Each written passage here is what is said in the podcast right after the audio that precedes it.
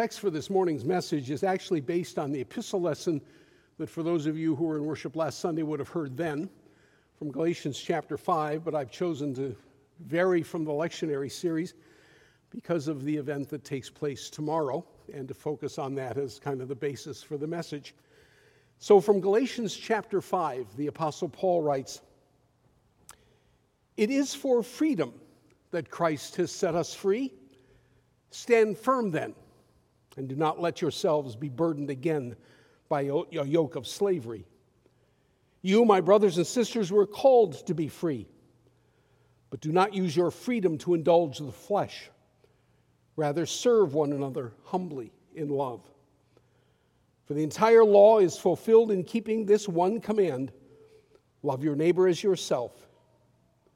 If you bite and devour each other, watch out or you will be destroyed by each other. So I say, walk by the Spirit, and you will not gratify the desires of the flesh. For the flesh desires what is contrary to the Spirit, and the Spirit what is contrary to the flesh. They are in conflict with each other, so that you are not to do whatever you want. But if you are led by the Spirit, you are not under the law. This is the word of the Lord. Tomorrow we celebrate the 246th anniversary of our freedom as individuals and as a nation, the 4th of July. One of the premier events in terms of national celebrations as we remember the, those who gave their lives to help preserve those freedoms, as we enjoy the freedoms that they have fought and died to preserve. You may not even be conscious of it, but right this moment, you and I are observing some of those freedoms. The freedom to assemble. The government can't stop us from being here. The freedom to worship. The government can't stop us from doing this. Freedom of speech. To be able to speak God's word clearly and plainly without government interference. But that raises in my mind a question how free are you? Really? Are you free to go to work or not go to work? Are you free to pay your taxes or not pay your taxes? Are you free to drive at any speed you want? Are you free to do with someone else's well being whatever you want to do? Are you free to tell your boss what you really think about him? Even in a free country, there is no such thing as 100% freedom. There are always certain responsibilities, there are certain obligations that define and sometimes limit the freedoms that we enjoy. Perfect freedom, given the nature of our human nature and our, the reality of our sinful nature, perfect freedom can sometimes become irresponsible, it can become thoughtless, it can become harmful. Harmful to ourselves and sometimes harmful to others. The Apostle Paul writes to a church in Galatia, actually, it's a number of churches in the area called Galatia, who are struggling with what that freedom was all about. There were those who were saying they had no freedom. They had to live by the obligations of God's law, the Old Testament law. Before you became a Christian, a follower of Christ, you first of all had to become an Israelite, circumcised. Paul writes to these Christians about what it means to be really free in Christ. You, my brothers and sisters, were called to be free. But that's one of the most important words in the English language when you stop and think about it. Because you can almost hear it coming. And when you do, you know that the whole argument that's moving in this direction is going to shift around and go back in the other direction. You, my brothers and sisters, were called to be free, but do not use your freedom to indulge your sinful nature. Rather, use your freedom to serve one another in love. That whole sense of freedom is, is central to our whole understanding of what it means to be citizens of this, these United States. But in the same way, our freedom in Christ is also central to our understanding and our appreciation of what it means to be citizens in the kingdom of God. You are free. Make no mistake about it. That freedom was purchased for you with the life of God's own Son. That freedom is real because God promised it. But that freedom in Christ does not give you or me or any of us the freedom to go on sinning or to take our human nature to its extremes. We are not free to simply do whatever we wish, whatever we choose.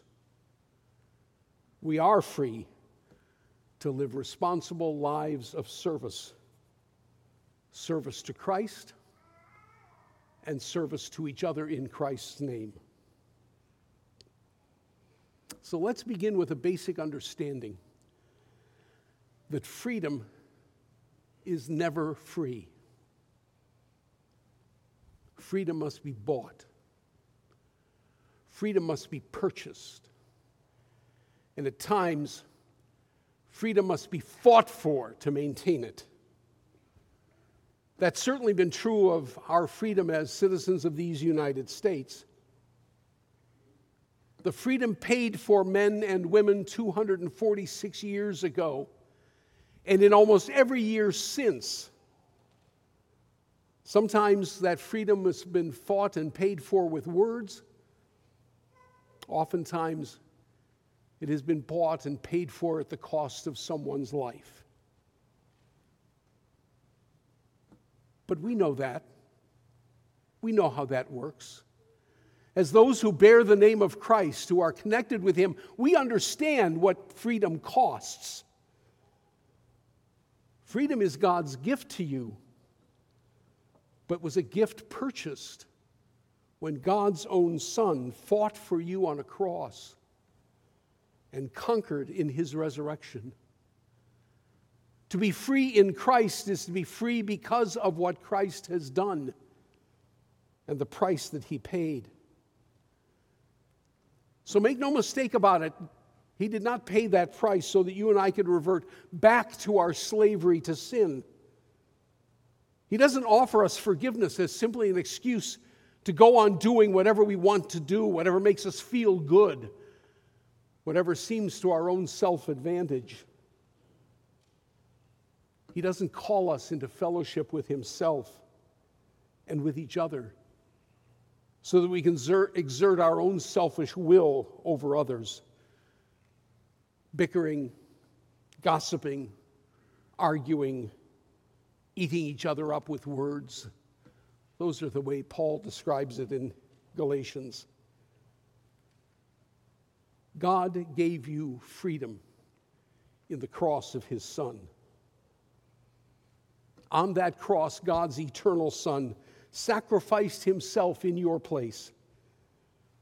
In a sense, no, not in a sense, in reality. Your God became your servant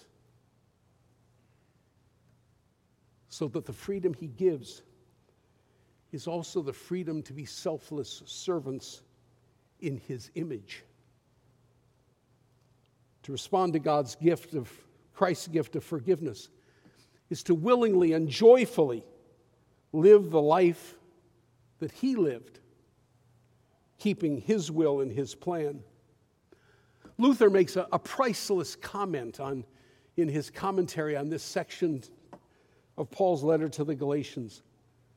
Luther observes through faith, a Christian is a most free person, subject to no one. That's God's gift in the gospel. Through love, a Christian is a humble servant, subject to everyone. That's our response to God's gift in Christ. Christ made you free from the burden of his law and the threat of its punishment. Christ made you free for a reason that you might become a responsible servant recreated in his image. God's Spirit guides us continuously to use our freedom. Through the sacrifice of Jesus on the cross, you are free forever from the demands of God's law. Your life in Christ is not defined by must and should and ought to and have to, as if salvation somehow depended on the quality of your obedience. The law no longer rules over you, grace does. And yet, there's that but again. And yet, freedom is not an excuse for lawless irresponsibility. As citizens of this land, we have certain responsibilities to obey the law of the land, to pay our taxes, to vote. Those are the responsibilities that define the freedoms that we enjoy. The same is true as our place as citizens of God's kingdom.